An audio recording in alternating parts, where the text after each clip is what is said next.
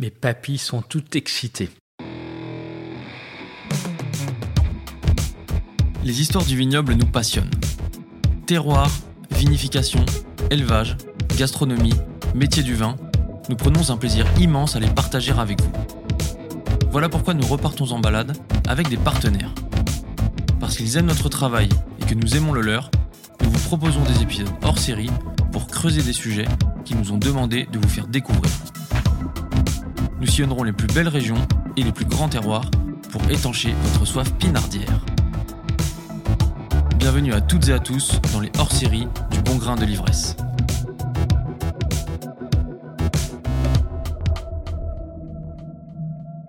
Pour ce premier hors-série, cap à l'est, pour une région à la formidable diversité géologique, j'ai nommé l'Alsace. Deux départements à la forte identité, dont le nom rime avec gastronomie, splendide paysage et surtout vin d'exception.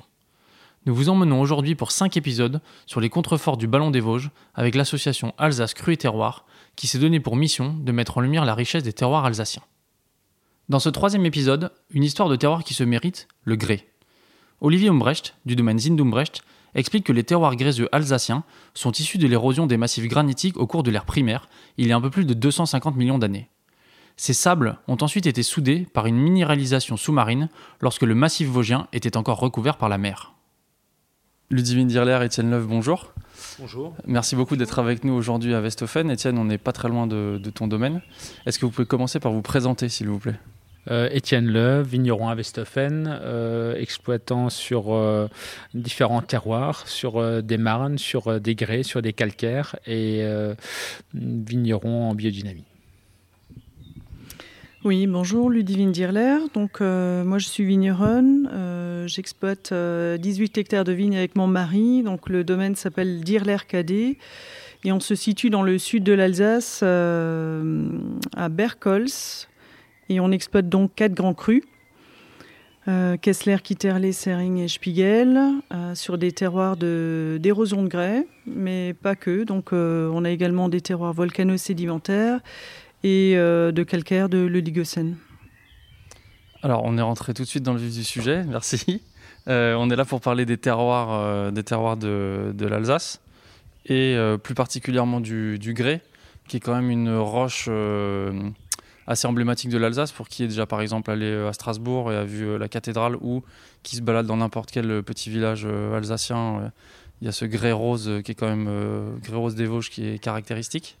Est-ce que vous pouvez nous, expliquer un peu euh, ce que c'est le grès comme type de sol et comme type de terroir? On généralise en disant que le grès est très connu euh, en Alsace, mais des terroirs euh, en grès, il n'y en a pas tellement que ça. Il y en a euh, dans l'extrémité nord du vignoble, à Westhofen. Il y en a dans l'extrémité sud, dans le secteur de, de chez, chez Ludivine. Et ensuite, il y a quelques rares exceptions au milieu du vignoble. du point de vue caractéristique agronomique, ce sont des sols euh, à base de silice, d'oxyde de fer, plus ou moins euh, marqués, mais ce sont des, sols qui euh, sont relativement filtrants, des sols qui se réchauffent par contre au printemps relativement facilement. ce sont des sols que je qualifierais de non euh, stressé, non stressant, euh, parce qu'il y a aussi de l'eau qui peut remonter par capillarité. Euh, le grès, pour moi, c'est une vraie éponge, et surtout avec le réchauffement climatique, permet une, régularité de l'alimentation en eau de la vigne. Euh, nous qui exploitons aussi bien des gypses, des calcaires que du grès, euh, je trouve que le, grès a une certaine régularité à tous les niveaux. Chez toi, euh, Ludivine, ça se passe pas exactement de la même manière, si oui, je m'abuse Chez nous, en fait, on a, des, on a différents types de sols, comme je le disais tout à l'heure. Donc on a des, sols euh, très sablonneux euh, où on a très peu d'argile. Donc euh, du coup, on n'a pas ce rôle d'éponge comme chez Étienne. la vigne a du mal à s'enraciner, donc c'est des, coteaux, c'est des sols très filtrants, mais où on peut souffrir un petit peu de, de, sécheresse si on a des millésimes très très secs. Alors, euh, il y a également d'autres euh, terroirs sur le Sering. Donc là, on a du calcaire de l'Oligocène qui a recouvert le grain. Donc là, on a, des sols un, petit peu plus, plus argileux. voilà, donc peut-être justement des conditions un peu différentes dans des millésimes qui pourraient être un peu plus pluvieux. Euh, justement des vignes qui, euh, qui seraient un petit peu plus, euh, qui ont plus de vitalité, donc dans des millésimes un peu plus, plus abondants en eau, des, un excès peut-être un petit peu de, vigueur. Enfin bon, voilà, on, peut régulariser tout ça avec, avec nos préparations biodynamiques et voilà, on a, moyen d'influer un petit peu pour réguler tout ça. Étienne, on est là face à un magnifique euh, paysage que tu connais bien. Est-ce que tu peux nous le décrire et nous expliquer où on est, s'il te plaît? C'est un, lieu que j'admire euh, tous les jours parce qu'on est sur l'extrémité nord-ouest de la route des vins. Euh, et on entame des milliers d'hectares de forêt en direction de la Moselle. Euh, là, dans cette extrémité nord-ouest de la route des vins, on se trouve euh, à côté du fossé d'effondrement de, de Balbronn. Euh, c'est la petite butte qu'on a en face de nous avec des pentes douces. Et là, sur le Broudarbar, on est sur cette grande muraille exposée plein sud qui fait vraiment la limite nord du vignoble. Donc on est là sur le Broudarbar, exposé plein sud sur du grès, on a l'Ostenberg sur des Muschelkalk, mais voilà, on a cette succession de coteaux sud qui marque la, fin du, vignoble. Mais euh, avant de passer dans un paysage beaucoup plus agricole et d'élevage, ici, euh, Westhofen, on a la chance d'avoir un, paysage qui est façonné au quotidien par, euh, par l'homme et par par la biodiversité. Nous sommes sur une commune non remembrée avec euh, une vraie culture viticole et arboricole qui ont perduré euh, malgré la crise phylloxérique. C'est la capitale de la cerise, notamment ici à Westhofen. Westhofen est en effet la capitale de la cerise, avec un verger conservatoire, avec euh, plus d'une centaine de variétés anciennes. Et il existe notamment une vraie cerise noire, une cerise référencée dans le catalogue euh, des variétés. Le Brouderbar, là dont tu viens de nous parler, il y a une partie donc euh, que toi tu as qui s'appelle avec une cuvée qui s'appelle le Clos des Frères. Et tu as aussi le Marienberg, si je ne me trompe pas, c'est ça? Ça vient d'où ce nom, euh, Marienberg? Euh, le, le est un nom relativement récent. Euh, est passé en réforme protestante et tout ce qui était lié à Marie à un moment dû disparaître. Et l'ancien nom de la colline était euh, Marienberg, la colline de Marie. Au bas de cette colline se trouvait euh, l'ermite Klaus, qui euh, était mis en place pour s'occuper d'une partie de, ce vignoble. Après la réforme, on a appelé ça à côté du ruisseau des frères, puisque le ruisseau des frères, Broudarbar, passait à l'intérieur de l'ermitage. Et dans les années 50, 1950, on a rebaptisé la colline tout simplement le Brouderbar. Alors qu'on est euh, vraiment en coteau, mais ça a le nom d'un ruisseau voilà, qui coule en contrebas. Ludivine, quels sont les cépages qui se plaisent bien sur les terroirs de grès? Ah, eh bien, tous les cépages. en particulier, euh, je pense les cépages euh, plutôt blancs. Euh, donc nous, on privilégie euh, sur le domaine, euh, sur les terroirs plus sablonneux, donc les Riesling et Muscat, donc plutôt côté sud-sud-est, côté du soleil levant. Et sur nos terroirs, par exemple sur le Grand Cru Spiegel, Marno-Gréseux, des terroirs un petit peu plus, plus lourds, plutôt du Gewürztraminer. Bon, bien que le Gewürztraminer se plaît sur tous les types de sols, même sablonneux. Et euh, donc des terroirs plus lourds, euh, effectivement, euh, on planterait plutôt du, pinot gris ou alors du Gewürztraminer. Si je te demande d'en choisir un de ces pages là qui te plaît particulièrement, tu prends lequel? Voilà une jolie définition du grès dans, dans nos muscats. Voilà. Etienne, toi, tu as un petit peu moins de diversité de, de, de cépages Le Broederbar est surtout planté en Riesling et en Pinot Gris. Euh, les deux cépages euh, que j'affectionne particulièrement, euh, le Riesling parce que j'aime l'acidité, j'aime la droiture. le Pinot Gris est plutôt planté dans la partie un peu plus argileuse, toujours graiseuse mais avec un peu plus d'argile, parce qu'on a la possibilité de faire des Pinot Gris beaucoup plus gastronomiques, beaucoup plus tendus. On a une petite parcelle de muscat, mais la peur des oiseaux est là. Euh, alors, on, entend les oiseaux certainement par l'enregistrement. C'est un vrai plaisir pour nous au quotidien. Euh, par contre, c'est également une menace. Et le muscat et les gewürz, ces cépages aromatiques et peu acides, euh, sont vraiment très aimés par les oiseaux. Donc on n'a jamais voulu planter du Gewürztraminer sur le Bruderbar par peur de ne plus rien avoir à récolter au moment des vendanges. Les terroirs dont on parle, là, Bruderbar et puis euh, Kitterley, Sering, euh, Kessler, pourquoi est-ce que euh, vous considérez que ce sont des grands terroirs? Bon, disons, c'est vrai que nous, on se trouve sur notre secteur dans un très très joli coin de nature. Donc vraiment la partie sud du vignoble, sous, les, sous les sommets du Grand Ballon, du Markstein, du Petit Ballon.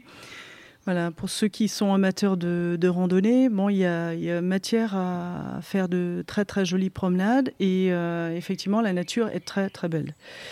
Et nous, on a la chance d'être dans cette vallée des fleurs, euh, juste en contrebas, sur des, coteaux très escarpés. Donc c'est quand même des, lieux euh, qui se méritent parce que tout se fait à la main dans le Kitterley, dans le Kessler et euh, dans une partie du Sering. Bon, voilà. Et euh, ce qui est surtout important, c'est cette diversité géologique euh, dans un même lieu. Et, et l'expression de, ces lieux dans, dans, nos vins est splendide. Donc des, vins qui vieillissent très très bien, qui traversent très bien le temps. Étienne, le Brouderbar, pourquoi c'est un grand terroir? Parce que c'est le mien et parce que tout le monde le sait. non, euh, pour moi, un, grand terroir, euh, c'est, ça se retrouve surtout dans la bouteille. Et comme le disait Ludivine, c'est avec le, vieillissement, avec quelques années de cave, on se dit waouh, il y a une différence, euh, il y a une persistance, il y a une longueur, il y a, il y a, y a tout ça. Euh, ensuite, euh, le terroir est une chose, mais l'homme qui travaille euh, met quand même un terroir en avant. la façon dont on travaille, la façon dont on prend soin de nos vins en cave, tout ça fait que on peut mettre, on peut faire émerger d'un terroir un grand terroir et un grand vin. Comment est-ce qu'on révèle le meilleur de ces terroirs en cave? C'est vrai que le vin naît à la vigne. Hein. Tout, se, tout, tout, tout se prépare à la vigne toute l'année. On ne fait pas de grand vin euh, sans grand raisin. C'est ça. Exactement. Donc, euh, à aux différentes étapes, euh, aux différentes saisons, il faut amener beaucoup de soins. Et au moment de la récolte également. Donc, les vendanges manuelles, c'est vrai que effectivement, ça, ça tombe sous le sens. Et en termes d'élevage, comment est-ce que vous, qu'est-ce que vous faites au domaine? Au bout de la fermentation alcoolique, bon, nous, on, préfère préserver le fruit et la pureté, euh, donc on, on, ne laisse pas sur lit total, euh, on soutire et euh, des lits, voilà, et l'élevage se, se, déroule sur lit fine, parce qu'on veut vraiment avoir des jus très très purs. Étienne, comment tu révèles le meilleur du terroir en cave? Pour moi, la qualité d'un vin, c'est avant tout euh, le potentiel euh, ramené par le raisin. Euh, je pars du principe qu'on amène 100% de la qualité du vin avec le raisin. Quoi qu'on fasse, quoi qu'on enlève ou rajoute, on ne pourra jamais dépasser les 100%. À la rigueur, on pourra juste passer sous la barre des 100% et perdre d'un équilibre, perdre en finesse, perdre en complexité. On fait des élevages euh, plutôt très longs sur lit total parce qu'on considère que euh, ces lits total euh, ramènent euh, du, volume, ramènent du gras au vin. Mais chaque maison a ses spécificités parce que les terroirs ne sont pas les mêmes, parce que le vin désiré est différent et parce que ben, il faut quand même que le vigneron mette clairement sa patte, sa petite différence. Outre euh, l'éclat du fruit que vous cherchez là, tous les deux dans, dans toute la vinification, qu'est-ce que vous cherchez d'autre à révéler des terroirs de grès? Pour moi, le, grès, c'est la verticalité, le côté lumineux, la tension, le côté euh, pureté, finesse. Euh, quand on connaît à quoi ressemble du grès, c'est quoi? C'est une accumulation de grains de silice. Hein, c'est du, au pire, c'est comme un, une, fenêtre, une vitre euh, qui reflète ou qui laisse passer la lumière, euh, qui, ramène aussi de la transparence. Ben, les, vins issus de grès, c'est pareil. C'est de la finesse, c'est de l'élégance. Bon, je vous propose qu'on aille en cave maintenant et qu'on aille vérifier tout ça euh, dans le verre. Allez, c'est parti. Avec grand plaisir.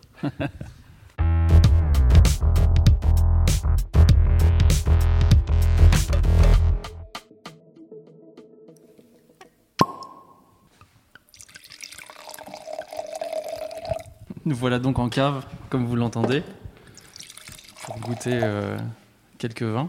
En fait, là, on est sur un Muscat Grand Cru Sering 2018, donc issu d'un terroir euh, marno-calcaro-gréseux, donc des calcaires de l'Oligocène qui ont recouvert euh, le grès à l'ère tertiaire. Donc, c'est des sols qui ont à peu près 30 millions d'années. Et euh, c'est vrai qu'on retrouve euh, ce côté euh, juteux et salin. On, a vraiment la notion de, terroir là qui, qui met un petit peu le cépage en retrait, parce qu'on a vraiment ce, cette notion de... Il y, a quelque chose un petit peu plus agrume hein, sur le serring et euh, salin, euh, une, impression un peu plus saline en, bouche, euh, juteuse. Donc, quel que soit le cépage, le serring s'exprime, c'est-à-dire les, les, vins sont très juteux, très salivants, très énergiques. Donc, des, jolis accords à faire à table. Sur des, par exemple, une salade de fenouil, le côté très juteux du fenouil avec un filet d'huile d'olive ou un jus de citron. Ou alors une salade d'orange, lorsque c'est la saison, avec euh, assaisonné d'huile d'olive et celle de Guérande, par exemple. On a faim J'aime beaucoup euh, le muscat. Il y a un côté presque un peu euh, austère en bouche, mais on reconnaît bien au nez, avec une note végétale là, qui, est, très belle. Et en bouche, c'est vrai, il y a une vraie bouche de terroir. C'est très sec, presque un tout petit peu austère. C'est vraiment, vraiment très bon. Ça te plaît ce genre de vin, toi, Étienne? J'adore le muscat parce que pour moi c'est un cépage qui euh, ne montre pas son jeu. Euh, il paraît très simple, il paraît euh, facile d'approche. Et en définitive, tout se passe en bouche. là, issu d'un grand terroir, il y a de la vraie salinité. On parle souvent de salinité, mais je dirais même ici on a du sel en bouche. C'est un, un, plaisir floral et salé. Euh, là sur des, sur des tartares de poisson, sur des ceviches, sur des, euh, sur des légumes qui ont du goût. Alors forcément asperges, fenouil, mais navet. Euh, alors on a cité le basilic ou toutes les herbes qui sont aromatiques, vin puissant, méritent une cuisine puissante. Donc on passe au fameux Bruderbar Claude et Frères, Riesling, 2019. On est sur la partie centrale du, coteau, sur des vignes qui ont maintenant 28 ans. On est sur, euh, sur un Riesling qui est euh, dans notre gamme parmi les Riesling aussi très charmeurs. Euh, par rapport à d'autres terroirs, je qualifie toujours le Grès, le Broudrabar comme une, une personne charmante, qui, qui sourit, qui, facile, qui paraît joviale, facile, ben, en bouche, euh, on découvre que cette personnalité a un caractère qui s'affirme, qui qui n'est pas forcément aussi facile qu'il ne le paraît, euh, qui a une longueur, une, une sapidité et une largeur dans son acidité. Ben, c'est vrai que je m'y retrouve. Hein. Enfin, J'apprécie, c'est vrai qu'on est, on est sensible au vin et, à la démarche. Voilà.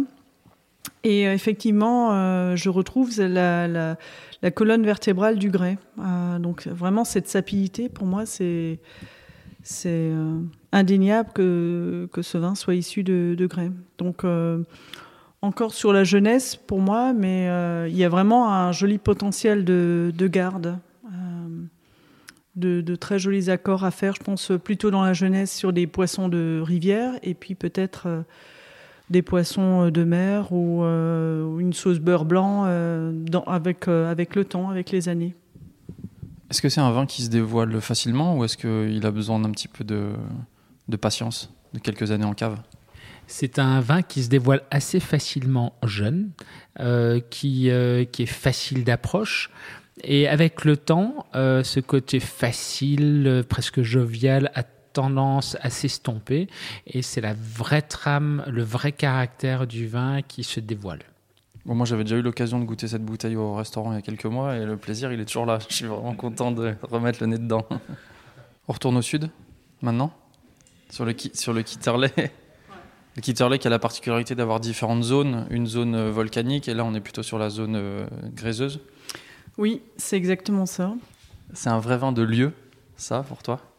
Pour moi, c'est un vrai euh, vin de terroir, et Là, je vois qu'il y a vraiment une trame, cette trame de lumière, cette trame de verticalité. Euh, on n'est pas sur des vins construits sur la largeur. Euh, ça a une typicité qu'on n'a pas sur les calcaires ou sur les marnes qui, sont, euh, qui ont plus d'épaules, plus de coffres, plus de largeur. Là, on est sur la finesse verticale, sur le côté lumineux.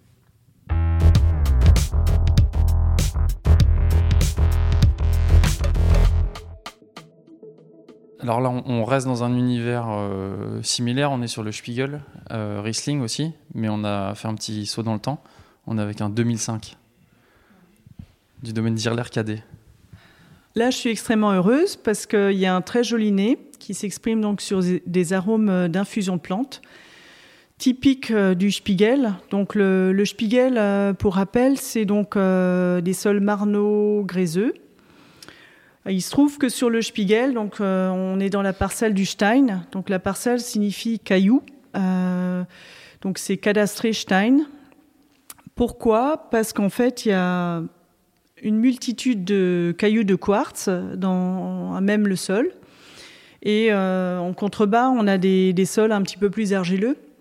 Donc on, a vraiment les, les, quartz qui reflètent la lumière. Donc le Spiegel signifie miroir.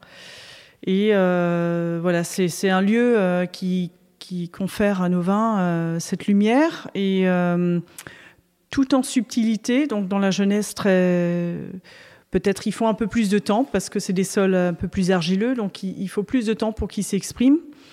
Et là, je suis ravie parce qu'effectivement, il a ce caractère d'infusion de de menthe, de mélisse, un petit peu comme les arômes parfois de chartreuse, voilà.